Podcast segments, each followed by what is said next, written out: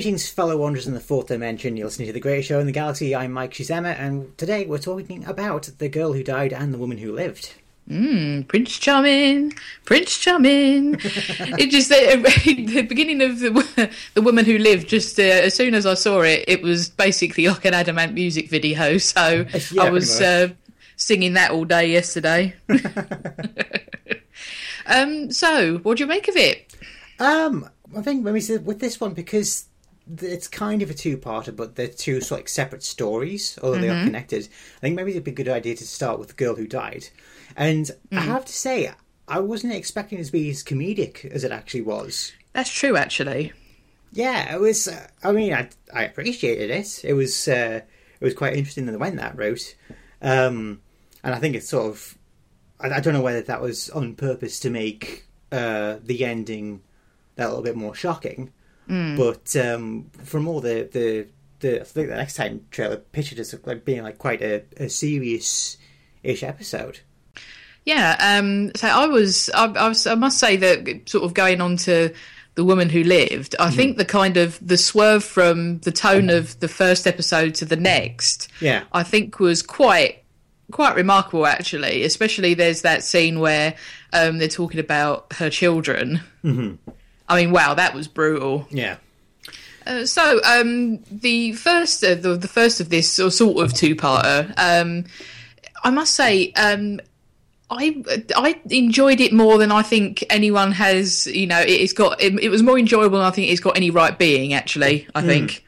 Um, I mean, I must say, I sort of went into this sort of not not really thinking too much about it. If it, if you see what I mean, it was. Um, I just thought, okay, it's going to be kind of a, a middle middle sort of story. I mean, after we've had kind of all the the big stuff of the first two, and then we had sort of a more return to how what we expect from two parters in the last two parter. Um, I I did sort of think, and especially when you sort of have that first scene where we have the Vikings coming out, and you know all the the Sonic sunglasses getting smashed, and it's obviously they're going for a more light tone or what seems to be a more light tone to begin with. I I did sort of think, mm, okay, we're just we're going to have sort of a um, sort of a robots of Sherwood Yes. vibe from this one. Yeah, I think that's what they were kind of aiming for with this one. Um, so uh, going into it, I, I must say, I mean, I sort of my expectations kind of lowered from the sort of the pre-credit sequence, if you like.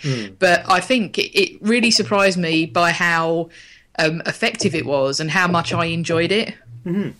I must say that I think that the casting of Maisie Williams in this in this two parter was kind of a masterstroke. I mean, she she had to take a lot of the weight of these two episodes, and um, she did it admirably. She- It's it's kind of strange because when I of think about uh, watching the girl who died, she she doesn't seem to be in it that much. Do, do you know what I mean? Although she's Yeah. sort of like the the star like guest player, she's very much on the sidelines. Mm. Um, yeah, she is. Um, so especially in the in that first part of it, Yeah. um, she she does come across as a bit part player. Um, but yeah, how how much you you sort of get invested in her though, I think is is kind of a tribute to her because I mean you you could so go with maybe anyone in that in that village or um, maybe just she would just want to be disposable cannon fodder i think in uh, any other episode that when she dies at the end of the episode, um, you would just it would be one of those episodes where the just goes, oh, okay, you know, lost another one and then move on, sort of thing. yeah. But you know, uh, it's it was quite remarkable that you know we went through this whole thing of you know saving her and you know that sparks off the next that sparks off the rest of the episodes. Um, yeah, I mean, I think I say it's a tribute to Maisie Williams that you you're so sort of into her character, even though she's not really much in it. Yeah, but um, yeah, the, she really sort of goes for it when you get to the woman who lived because it's really more about her. Oh yeah, Um, it is. and it's it's sort of like interesting the way she sort of like like plays Ashildr as she is in that episode because for all that she says, you know, she's detached and all that, and there she is to a certain degree. But there's there was one bit um, where she's heading out for Sam the Swift's execution to start plans, and uh, the guards have called the doctor as uh, as uh, as a highwayman, and she says, although although this is like you know like a, a heel turn, she still says, "Oh no, he doesn't need to be executed." So to a degree, she still cares, but she's got this. She's put the such so many defenses. Um, do you know what I mean? But because she has to, she has to really. It's it's really the woman who lived is very much it's like it's like a mirror holding a mirror up to the doctor, and mm. how so like he goes in one direction, she's the other, like they're the polar opposites. Yeah, very much so. I think it was really what I really loved about it. Actually, was kind of the doctor's response to her, Mm-hmm. because it would be so easy to just sort of lay this on as a doctor guilt trip and Mm-hmm. all the stuff that comes with it. But the fact that he at one point says, "Well, look, why should I have to be responsible for for you? Essentially, you know, why should I? You know, why is that my fault that you've?" become this way Mm-hmm. if you see what i mean i mean i'm sort of paraphrasing what he says Yeah. but i did i did quite like it because i think that the previous two doctors especially would have gone uh, uh, uh, and you know just sort of eaten that guilt whereas Yeah. the 12th doctor actually says no this is on you Mm-hmm. you have made this choice to to shut down emotionally as much as i think you know anyone could understand Mm-hmm. her perspective i mean how are you i mean again that that scene where she's crying over the cribs of her dead children Yeah. i mean jesus christ i mean anyone would Yeah, you know, shut maybe she'd shut down because it just it hurts too much, and she's like over over the eight hundred years or so of her life up mm-hmm. to that point. I mean, you know, it's that sort of what they call compassion fatigue. Yeah. you just you just run out of fucks to give. Mm-hmm. You know, Yeah. and and she's uh, saying as you know because it's that thing that the doctor experiences. She's just run out of the ability to relate to anybody mm-hmm. and so she's kind of withdrawn into herself so much um, and yeah it's it's quite interesting that i think it's it's sort of a comment as well on the human mind is just not capable of dealing with what she's had to deal with as an extremely long-lived being. I did quite like that bit where uh she has like these like wall to wall books of like her journals and stuff because as she says physically she's a immortal but her brain doesn't like work like in the same manner. She forgets stuff and so she so she writes it down to sort of like so she doesn't really forget anything but she doesn't she doesn't retain it either and um, I always thought it was interesting that uh, it was mentioned that there were pages ripped out and there had been tears on one of the remaining pages, but nothing was said as to what what happened. what exactly there. that was Yeah, because it because it, that was traumatizing enough for her to rip the pages out of the book and cry over it, but she still retained the pages of her children dying. What the hell was that? yeah, Yeah. exactly. Um, I say I think it was. Uh, if I had a criticism of the way that they did that, Mm-hmm. I would say it was a little bit. I was. I think the writing was a little bit confused as to sort of her her knowledge level. Right. Um, because obviously, in the time that she's lived, she's become expert in many things because she's had the time to do so. But I think they couldn't quite make their minds up as to like how um, how advanced to write her. Because although she's you know nearly a thousand years old, she still only lived from the Viking days up till the sixth of the seventeenth century. Yeah. So I think they couldn't quite because she mentions one point of uh, curing scarlet fever in, in a village. Yeah. And you think, well, how did she do that? Hmm. I mean, obviously she's had time to study medicine or something like that, but she's only got that that le- knowledge level. I mean, it's not like Yeah. that she's the doctor and has many thousands of years beyond any an advanced knowledge. So I think they got a little bit janky Mm-hmm. Yeah. about how to write that. Yeah, I mean, it's because you know, I mean, obviously, I, I'm not a doctor, um, but I'm, I'm not sure like how scarlet fever would have been cured. But it's it it like takes like actual medical advances, and it's entirely possible that she could have like stumbled across it herself during her hundreds of years. But it's it's It still like sort of- she accidentally, you know, she came across penicillin in the Yeah, yeah. in her time. I mean, that's not. I mean, it was known of in the Arab world Mm-hmm. before it was discovered in inverted commas by the West in the Western world. Mm. Um, it was definitely known of, but it's just little. Th- I think it was just a little bit problematic for me. Yeah. I mean. Um, you know, I don't want to be one of those spods who's like, oh, you know, when did uh, when did they start using dad to mean father? At some, you know, I, I don't know if it was at that point in history and things like that, but Yeah. I think it. And you know, there's one point where she, the doctor says, "I will do this," and she says, "Okay." So I don't know if she's picking up off his of his uh, speaking style, but it's just I think they they just couldn't quite. It, it, I think if you sit and analyze it, Yeah. they couldn't quite get to it. I mean, there's a thing about um, you know that she mastered the longbow mm-hmm. and things like that, but I just think.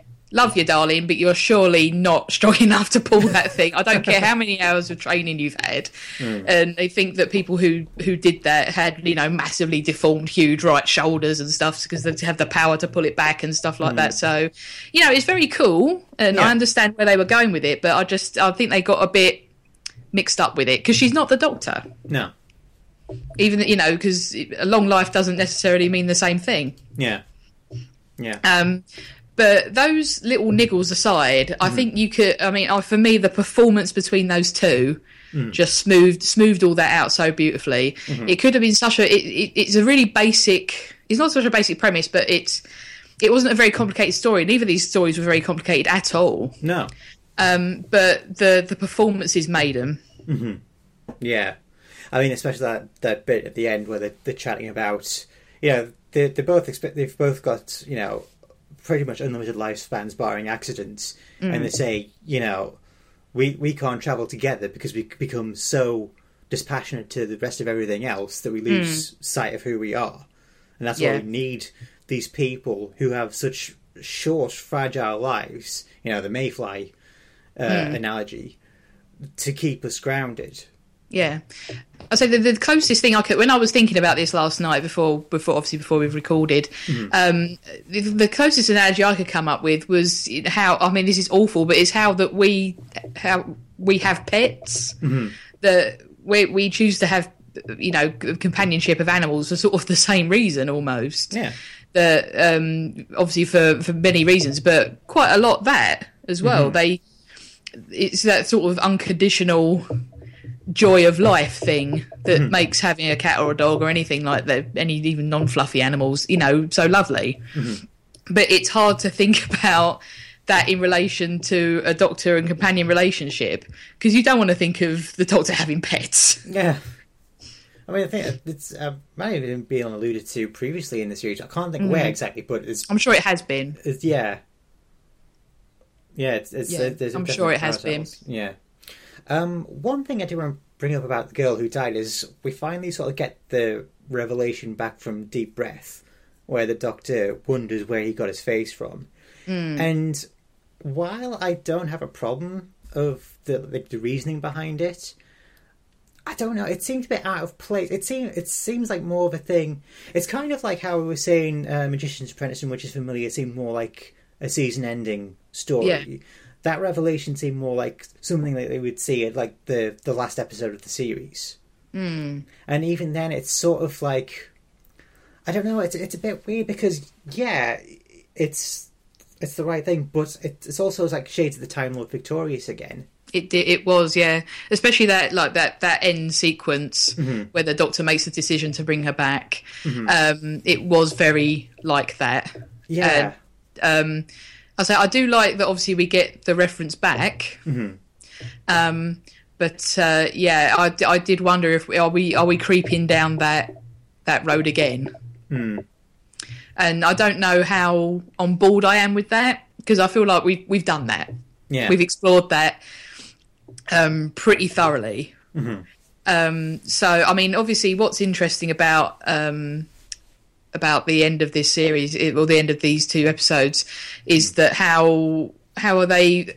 I think that obviously they sort of left it hanging with with uh, Ashildr. Um, they say that shot right at the end where you have Clara, you know, with in, in when she's in the selfie, Yeah. standing back, and you get that sort of very ambiguous kind of last little bit of uh, dialogue in in the bar. Um, a, a lot of people were sort of saying about is she the hybrid that, Yeah. that gets mentioned in the first two episodes, but I do wonder is she the Minister of War? That's kind of where I'm leaning because, especially when you see Yeah. an expression in the selfie, Yeah.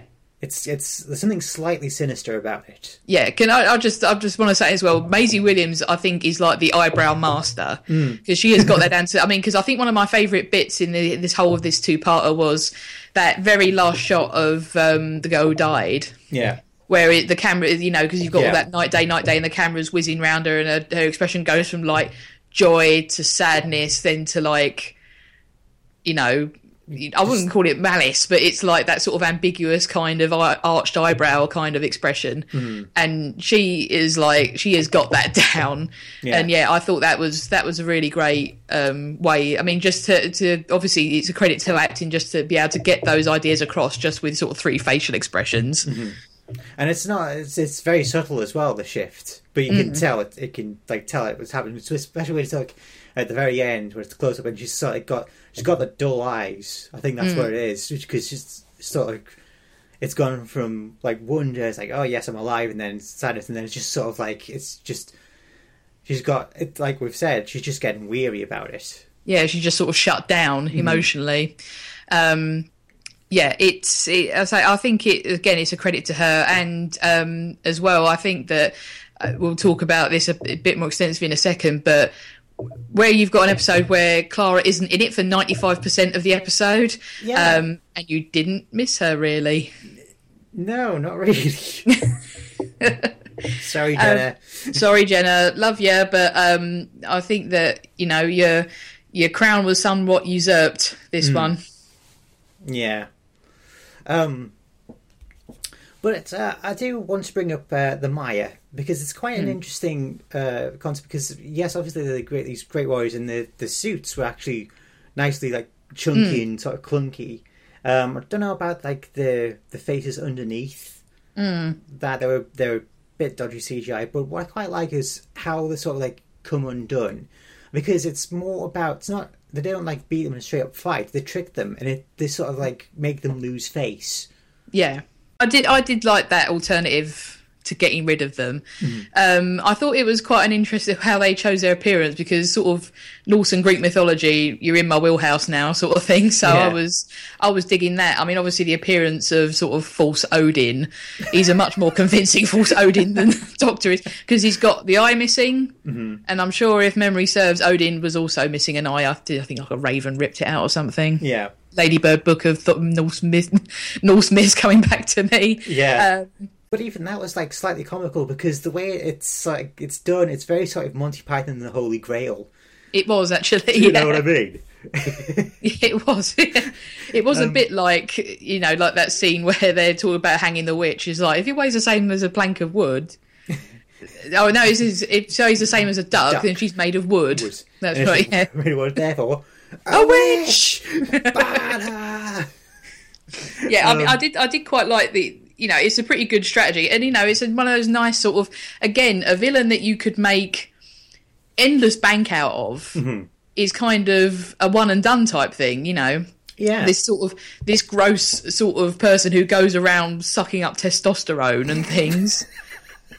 I mean, that's gross, but you know, to just sort of have like, right, that's that's the idea for this episode, and we just sort of done with it, you know. Hmm. Yeah. Yeah, oh, very also very reminiscent slightly of the uh, captain from the Pirate Planet. Yeah, actually, quite reminiscent of that. Very Um, talking of old Who, got a big old shout out for the visitation in this one. Yes, amazing. I love Hmm. Yeah, that got that got a big pop in the Foster household. Yeah, Um, yeah, so I think lots of people were very very happy with that. I mean, I don't know how how uh, ethical it is the Doctor cluing her into future events. well, I don't know. Again, it's sort of that not not quite sure about where we're pitching her level of knowledge again. Yeah, exactly. Um, so we're talking about sort of one-off villains. What about old bloody Lion-O from? Uh, I, I was half expecting him to reveal him to be a Tharil from Warriors Gate. yeah, actually, that that might have been might have been uh, sensible actually. But again, how much how much sort of looking inwards do you want to do? That's the problem. That's We've already, already had a big thing about the Terileptils in the in the episode, so Um, yeah, it's, I don't. It's a very sort of his sort of kind of sort of yeah. They're they're more one and done because there, there wasn't like very much to the being uh, woman who lived was very much more sort of character piece and so like the the alien was sort of thing incidental to the plot. Mm. Do you know what I mean? Yeah. Um, I mean, very nice prosthetics. oh Uh, yeah, it looked great, yeah, very convincing. but overall, eh. Yeah. Yeah, I mean, just I mean, obviously he was. It was one of those ones who's literally just there to Yeah. Create the problem that we need for to solve to make the episode go. Mm-hmm. Yeah. It really wasn't the point of um, the show. I mean, it's sort of the same again with the Mire. Mm-hmm. It was they're they're just things that move the plot forward. Yeah. So I think your level of buy-in to it. Mm-hmm. Again, I think it entirely hinges on Capaldi, on Coleman, on Williams. Yeah. Yeah, and I, th- I think that's kind of I don't know what I think I buy the Mire slightly more than I did Lionel. Been calling him Lion-O now. I just completely forgot his. I mean, that's the problem. They're just uh, he was just a little bit ordinary, apart from Mm-hmm. you know being a Lion Man. Yeah, I mean, I, I kind of wonder whether it would have things might have been served better if uh, like he hadn't been there and um, Shilda or Lady Me, she went by that name by that time, was just like up to something else. Do you know what I mean? Uh, it's so. I mean, you can sort of like understand the Mire being there because you know Shilda pretty much like spilled the pint. You know, it's uh, metaphorically speaking. Like the like Clara actually could have pretty much had that in the bag. They could have gone away, but Yeah, you she almost had it. She was she was tiptoeing up to the finish line, Mm-hmm. and then you know Ashildr kind of bombed it into the toilet. Thanks for that very much. yeah, I'm, I'm, I was going to say, I must say, I did like that little Clara, that little Clara speech there. She Mm-hmm. almost had it in the bag. yeah, and it's again, it's the, it's the it's Clara becoming the Doctor again. Yeah, absolutely, it was. Yeah, Um, so um, I must say, um, I'm deeply. I, I, as much as Clara wasn't in that first episode, uh, or the second episode, I mean, I did quite like that little that little scene right at the end in the TARDIS of. Uh, you know, I, I, I do sort of. I think that their relationship is much is much better now. yes, Yeah, um, sort of things have things have you know improved a lot and convincingly so for me. You buy um, I buy this version of their relationship much more, and I think that the changes they've made to the Doctor's character is like there was a there was a Vanity Fair piece uh, which was getting tweeted around and put on Facebook and stuff uh, that came out on the on the Sunday following the um, following the late the episode, Right. um, saying you know that the Doctor's got his groove back and all that, and they were sort of noting that they've made the Doctor much less severe. His clothes are much less severe now, and his hair's all like fluffed up and yeah, you know that we've got he you know is the sunglasses and you know the the much more the much more um sort of touchy feet not touchy feely exactly but much more cuddly version of the 12th doctor i mean i understand where they were going with the the last series but i think that they've been wise to really pull that back yeah, yeah. I, I mean, that's, that's it's there's still like moments of like harshness to him. Um, it's not severe, I- but I, I, it's strange. I don't know whether I'm. I don't know. I slight. I just so slightly feel maybe they're going a bit too far. too in far the other way The other way. right Yeah. Um. I mean, it's not to say it's bad. Like I say, it's just I. I- I don't know. I think I, I just wanted a little, little bit more of the the sharpness. I think, just to sort of like offset the. Mm, I, I, that's not really making much sense, is it? I'm afraid. Sorry. No, no. I, I think it, I think it, what you're sort of coming up to is, I think the sort of the same feeling that I think a lot of people, lot of fans, sort of capital F fans who've been around for a long time, mm-hmm. are sort of are sort of feeling the same thing. It's the the, the doctors, the way the doctor's being pitched at the moment is not quite what not quite what they expected. I think mm-hmm. Because um, I think that there is sort of, you know, if we've got the harsh doctor at one end and the cuddly mm-hmm. doctor at the other end, mm-hmm. we're sort of in the middle now. Yeah. But I think that there's a lot of people who would like it kind of a third back again towards harsh. Mm. Yeah, yeah. It's it's it's it's strange. I mean, I don't think they're going like full cuddly doctor. No, no. It's. I think it's. But I think that everything, I think- think, yeah. the things that people complained about with 11 and 10, It's yeah. It's, uh, it's yeah, it's, creeping in again. Yeah, it's coming back a little bit. Yeah. I think it's sort of like the production team realised how they went like too far the wrong way, and, that, and maybe I think they're overcorrecting slightly. yes. I think that's what it is. I think there is an overcorrection, um, but I think that there is. I think that they're sort of going towards this thing of. I think that the, the Doctor now is sort of. I can see that there's going to be an impasse coming between him and Clara again mm-hmm. because he's keeping secrets again. Yeah. I mean, you know, because he's worried about Ashildr, he's worried about what Clara's, what's happening in Clara's head mm-hmm. as well. Yeah. So I think that you know all that stuff is sort of inside of him, and I can see that there is going to be they're going to come to an impasse again. I think it's like, uh, it's like I think what we're saying. Um, it was, it was, it was the last episode or the episode before. Like, get a feeling that he kind of knows what's coming with Clara. Yeah, Maybe he's like seen the future, or knows how it unravels, and Yeah. he's.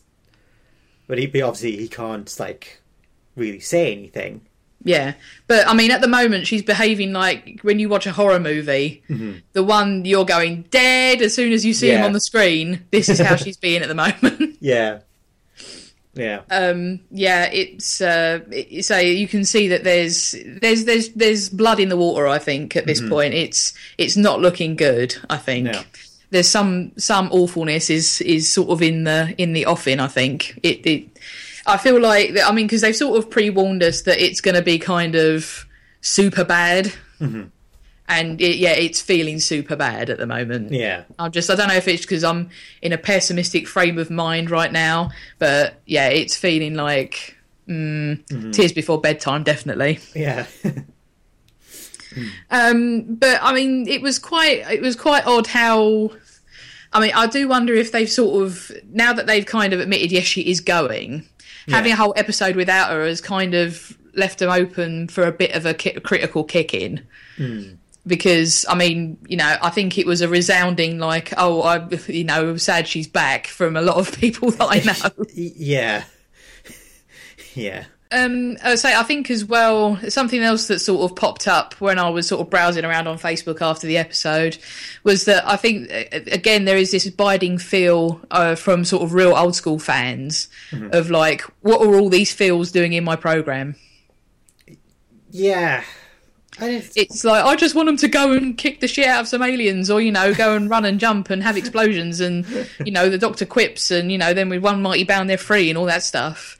You know, get all this feelings out of my show. yeah. Um, yeah. I mean, it's. Uh, That's the thing, though. With Doctor Who these days, certainly these days, is much more of a drama than it ever has been. Oh yeah, absolutely it is. But I think that's like it's it's more for the better because you know if you don't have like character moments, I mean even the even the bit um, where Sam the Swift just sort of like playing to the crowd before he, to try and like get out of his try well he's not trying to get out of it he's trying to like stay his execution. Delay it, yeah. Yeah, it's it's it's it's funny, but it's also very desperate at the same time, which obviously it is. Um, but it's the sort of thing you'd never really see in classic Who. I mean, maybe it's not even like Tom Baker's time. I mean, No. the only sort of like thing it's even slightly comparable is when the Doctor's doing tricks for the gods of Ragnarok in the Greatest Show in the Galaxy. You know, Yeah. it's just buying time. just buying time. Yeah, I mean, it was. It, I'll say, I think it was. I, I must say, I think Rufus Hound actually, although I sort of think he's a bit, you know, he's he's not the world's greatest actor. Mm-hmm. Bless it. I mean, he is a comedian, and that's what they used him for Yeah. for doing the gags, you know, and fair enough for that. Mm-hmm. But I think they actually, he was actually quite good at getting that sort of desperation into his Yeah, to his uh, portrayal. yeah, and trying to like squash it so it doesn't it doesn't show. Mm, absolutely. I have to be honest, I completely forgot Rufus Hand was even in this. Yeah, that that sort was- of beard stash thing he had going on. I mean, it was uh, not not his usual hair color, so it wasn't really Yeah, obviously him. Um, again, just for like a just they sort of tend to use comedians and or sort of moderately famous comic actors for these sort of little bit parts these days, and you know I think it works quite well. yeah, I can't I can't really you know fault them for the casting or anything like that. So yeah, pretty good. Um, I say I think we sort of obviously that it was quite um, quite unusual that the that we're sort of talking a lot about the second episode, and for me, I think the second episode was quite a lot. I, I enjoyed it more than I did the girl who died.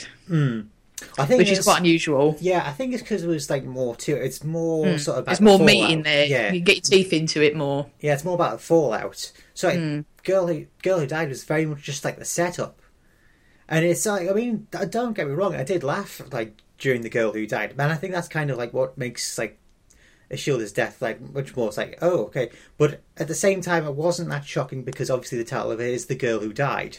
Mm. You know, um, but I You might as well call it spoiler alert. The Yeah. episode.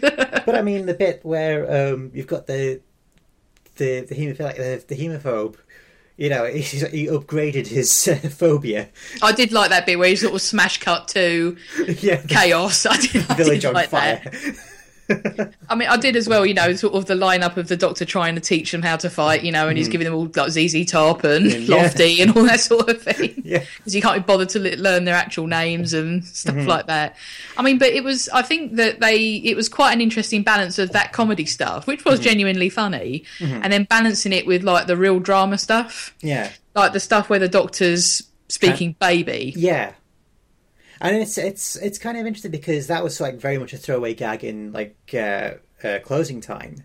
Hmm. Um, but here, I mean, it's it's strange. It's a strange one because yes, it's gr- very great drama. You know, when Capaldi's translating, but Hmm. at the same time, he's translating a baby. Yeah, There's, there's something slightly something something about it. It's just like it's, it's, it's like a bit of a dissonance to it. Well, it's it's a great performance from Capaldi, you know, like I say, but all, all the time I was thinking that, and, I'm- and I'm, was loving his acting, but at the same time, it's like he's translating a baby. yeah. That sort of absurdity of it, Yeah. and the yeah the the um the end solution of using electric eels. I mean, you, you can't get more Doctor Who than that, really, can you? Yeah. Okay. Yeah. Fine. Electric eels. Fine, sure, yeah. I'll go with it. Yep, why right. not? And you know that that sort of you know, again, this we talked about the, the the solution of making them lose face as opposed to just trying to kill them all. Mm-hmm. I I did like that. Yeah. Well, it was a much better alternative than you know, basically they're going to get slaughtered. massacre. yeah, which it, it would have been. It would have been a bloodbath both sides Mm-hmm. essentially. So, yeah, I mean, I was. I mean, um, I know that they sort of tried to stress that this wasn't really a two-parter in capital letters. It was more just kind of they were sort of spiritually linked, if you like. Yeah, it's much more Um, much more less like the the like old serial style of you know William Hartnell's time Mm. in Doctor Who, whereas where basically one story ends and it pretty much starts up the other at the very end. You Mm. know, so like you have you know the end of uh, An Unearthly Child Part Four, where they land on this new planet and they head outside, and he just close zooms in on the uh, the TARDIS Geiger counter, and it's like the needle starts burying itself mm. you know, and that leads into the, the dead planet. But although it's like it's though it's strictly speaking not a two parter, they close it with to be continued. Yeah, indeed. I mean, because I was going to say they were trying to sort of uh, settle that line, but I mean, I don't really buy it for a moment. It No. was it was definitely a two-parter to mm-hmm. me. Yeah, Um, so yeah, and it, I mean, it was, but it was interesting in that you can't really say. Oh, I mean, although I sort of enjoyed one episode over the other, it wasn't. It, it doesn't feel the same way as we normally regard other two-parters yeah, because they were still quite distinct stories. yes. That I- was just about to say that there's still two separate stories, but with one sort of like narrative. It like it is, is is very much like more like a serial. Yeah, it was, and um, I think. Uh, I mean, again, your mileage will vary with this, but I'm. I think it's worked magnificently so far these past six weeks. It, it's given them the chance to sort of expand these stories out. Yeah, um, and sort of really get their teeth into the idea much more sort of wholeheartedly. So for me, it's been a really successful approach so far. Oh yes, I mean because we've still got. I mean we've still got like two standalone stories coming up, and hmm. still two two parters. So, you know, we can tell, we can only see where it goes. Yeah, but I mean, for me so far, it's hmm. definitely it's worked out much better than I thought it would have done. Yeah, yeah. Because I really, because after that first two part, especially, I thought, oh, now they're going to really run out of steam. Mm-hmm. yeah, it's almost like they planned this. Yeah, it's almost like. I mean, that's the nice thing about sort of knowing how much, how how many episodes you've got, mm-hmm. and also being sort of reasonably certain that there will be some sort of next series, even if it's not 12 or 13 episodes. Mm-hmm. I mean, I would be surprised if there was a completely blank year next year, mm. even if it's only specials. The fact that you know that you're, you've got some. You've got something after this, and you know how many episodes you've got. Mm-hmm. You can take advantage of that knowledge and really build Yeah. And I think that it's they, they say this sort of medium in doing it in two part chunks. I think has been quite a lot more successful than having the season long sort of super arc. Yeah, I mean, we've still got this the the workings of an arc because we've got we've got like little mentions here and things. Hmm. There's but little threads, but it's not like how we how we like usually yeah, have. It's not Yeah. like we'll have like the one big one. It's like a few things where could like could it be this or could it be that? Hmm. You know, what's going to be the end game here? Yeah, I mean, and by so having these sort of longer chunks, Mm-hmm. it sort of means that they can tell a more satisfying story. So you're not going, oh, okay, that was just, you know, there was an episode with sort of a two minute tack on to get Yeah. us to the next bit. It all works smoothly and coherently, which again, so far has has worked, I think, really well. And I can only hope that that at least the next two parters is going to kind of continue that. Hey, so I've got a um, I've got a, a a bit of feedback on the Facebook page. Oh, have you? Do I have, and it's it's our friend Tony Boydell again. Hey, Hello, Tony, Tony. thanks thanks for all the feedback given us so far. Um, so. I'll, I'll just read this out quick. So, will there be such a thing as a one-off se- episode this season? Uh, don't think so. really, was slightly worried that we were straying into robots of Sherwood territory at the start of the girl who died, but it turned around and while cheerfully comic, think how to train your drag uh, doctor. I mean, sorry, dragon. it set up something very, very dark for the second part. The woman who lived was an excellent two-hander that thankfully didn't dwell too long on the Lion Man business. I could have watched the Doc and me discussing the curse of immortality for a couple more episodes, to be honest. Uh, Rufus Hound was splendid too. By the way, when Clara skipped back into the TARDIS with a "Did you miss me?" the whole room in our house exploded with a resounding no. so there you have it. I think I've got Oh, to say, I think that that's that's sort of the consensus view. Although I've seen quite a few people not really digging this episode very much. Yeah, it's it's been kind of weird. Mm, it's had sort of a weird, a weird kind of response from the capital F fans. Yeah, I mean, because uh, Chuck didn't really like it. really. No, I mean, on the first viewing, he didn't really like it, Right, and then okay. the second time, because I tried to watch this at work rather unsuccessfully, and then came home from work and uh, you know switched it on when I got home before I went to bed, and uh, he enjoyed it a lot more the second time around. Yeah, I think. So I don't know if it's one of those ones. It's sort of a grower, not a show, uh, not a shower. Yeah, I think it might be. Yeah, and I mean, I th- yeah, I, I agree with Tony. Like, I could quite happily watch uh, Capaldi and Maisie Williams like banter back and forth about their experiences, but that doesn't. But I think that probably would like that would turn the keys off.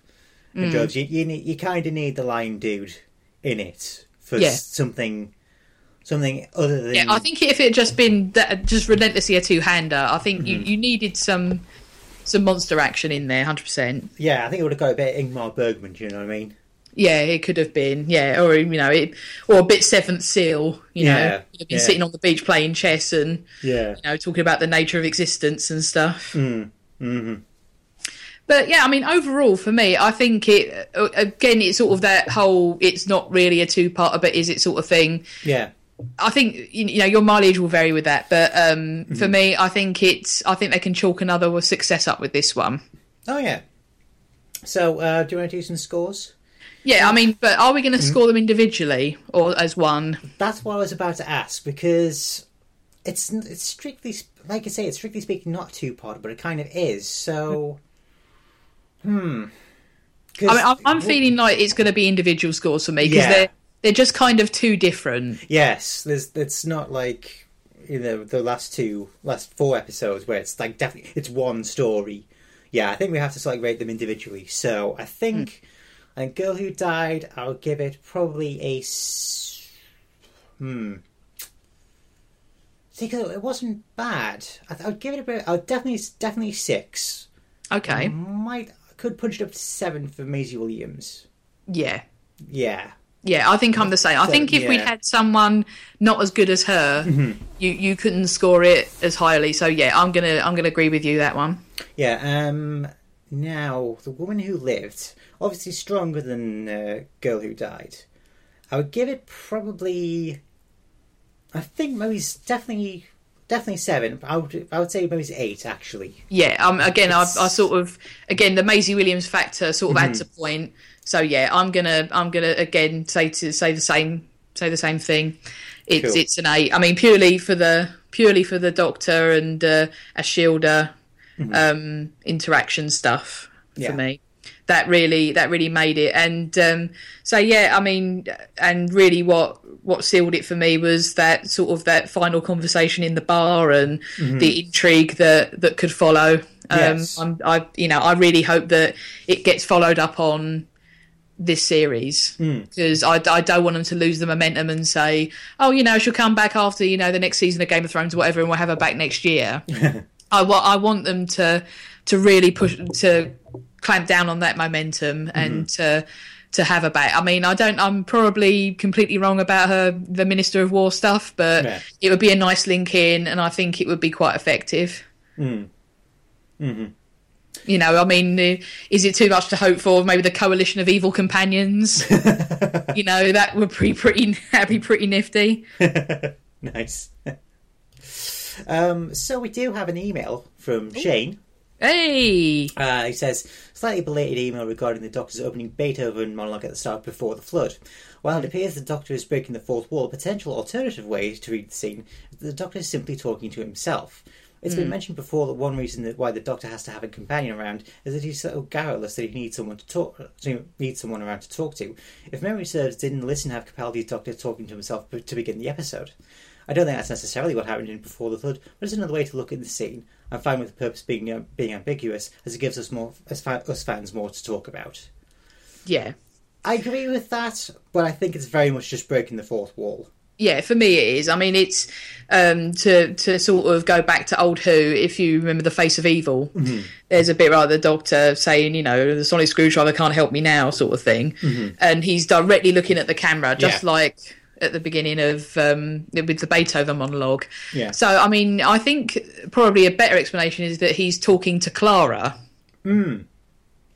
Um, that obviously we can't see her because, like, she's sitting like like- it's like she's Yeah. sitting next to us. Yeah. That we we're, are just we're, we're seeing it through her eyes. yeah, exactly. Yeah, like sort of the first person shooter idea that we are seeing direct. I mean, this is sort of the companion experience of the Doctor explaining something to you a million miles an hour, and you just had to keep up. Yeah.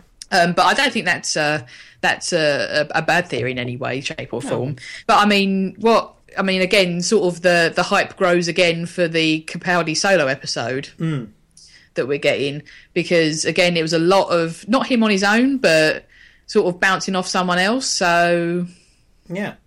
we'll see. We'll see. Uh, so let's uh, put this one to bed. Uh, Yes. So, you know, all the usual places you can reach us. Greatest show at simplysyndicated.com, uh, Facebook and Twitter. Uh, also, do have all the other good shows on Simply Syndicated. Uh, coming soon, uh, Remote Patrol Oh Boy, which is uh, our Quantum Leap review show.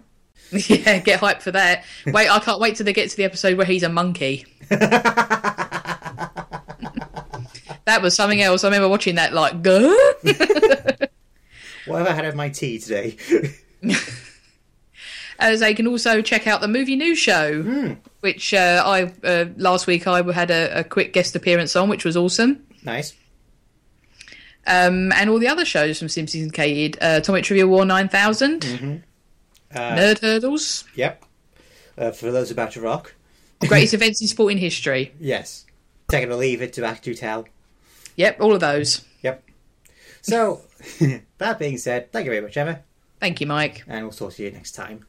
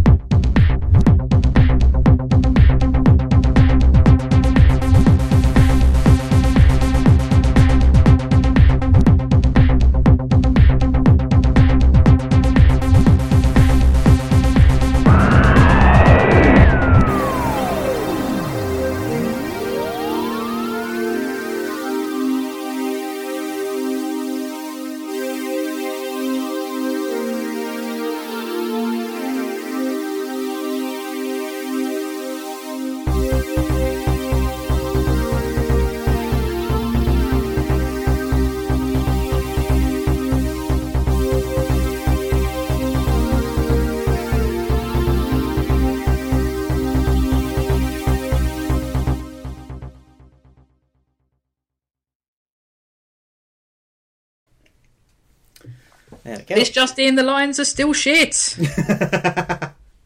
oh, Christ on a bike. Why? Why so was I only programmed to feel pain? My dreams of conquest. Conquest. Oh, you know what I've. Oh, do you know what I What's was going to say? What's that? And I forgot. Um, bloody. You know that thing where uh, the doctor's riding the horse? Oh yeah. Do you remember there's that episode of The Simpsons where Troy McClure's being uh, Jedediah Springfield? and it, it cuts in between him fighting, you know, the long shot and then him fighting the. The, uh, the like the buffalo riding on the buffalo and he's clearly just you know like on a barrel being pushed or whatever that's what it reminded me of because obviously there's a long shot and it's not him and then there's the Yeah. older things I forgot about it Oh bless. I can stick it at the end.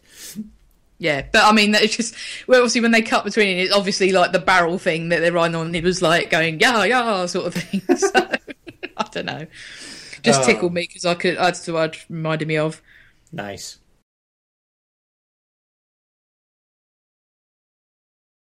Oh bloody hell! The Lions are in the red zone.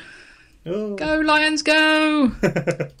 we just got a penalty, so first. Oh shit! What's wrong with? Oh no! Matthew Stafford's hurt his hand. Oh. No, he needs his hands to throw balls. Hang on. Hand it off, hand it off. Get in, get in, get in. Fuck. Second and goal. Hang on. Oh, look, he's load the plane though. Oh, you bastards. Why? okay, hang on. So, hang on. Wait for the next play. Have you? Is that the Houston Texans are getting absolutely violently killed by the Dolphins at the moment? Right. Third and goal. What, what happened to second and goal? I'm so tempted to put this in at the, at the episode. Oh no, do it. Oh, we've called a timeout. That'll be helpful. Oh God, can't manage a clock. Can't fucking score a touchdown. Can't do anything. They're like the coffee machine, you know. From bean to cup, they we fuck up.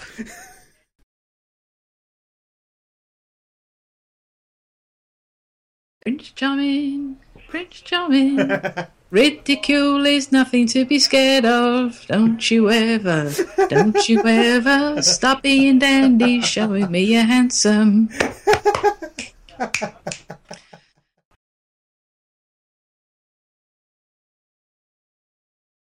Oh, fuck off!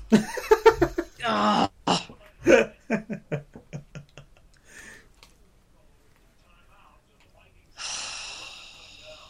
Fuck.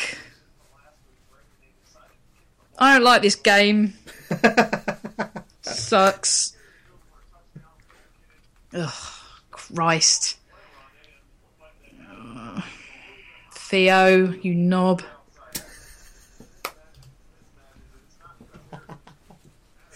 Just kill me. okay, you, yay! Football.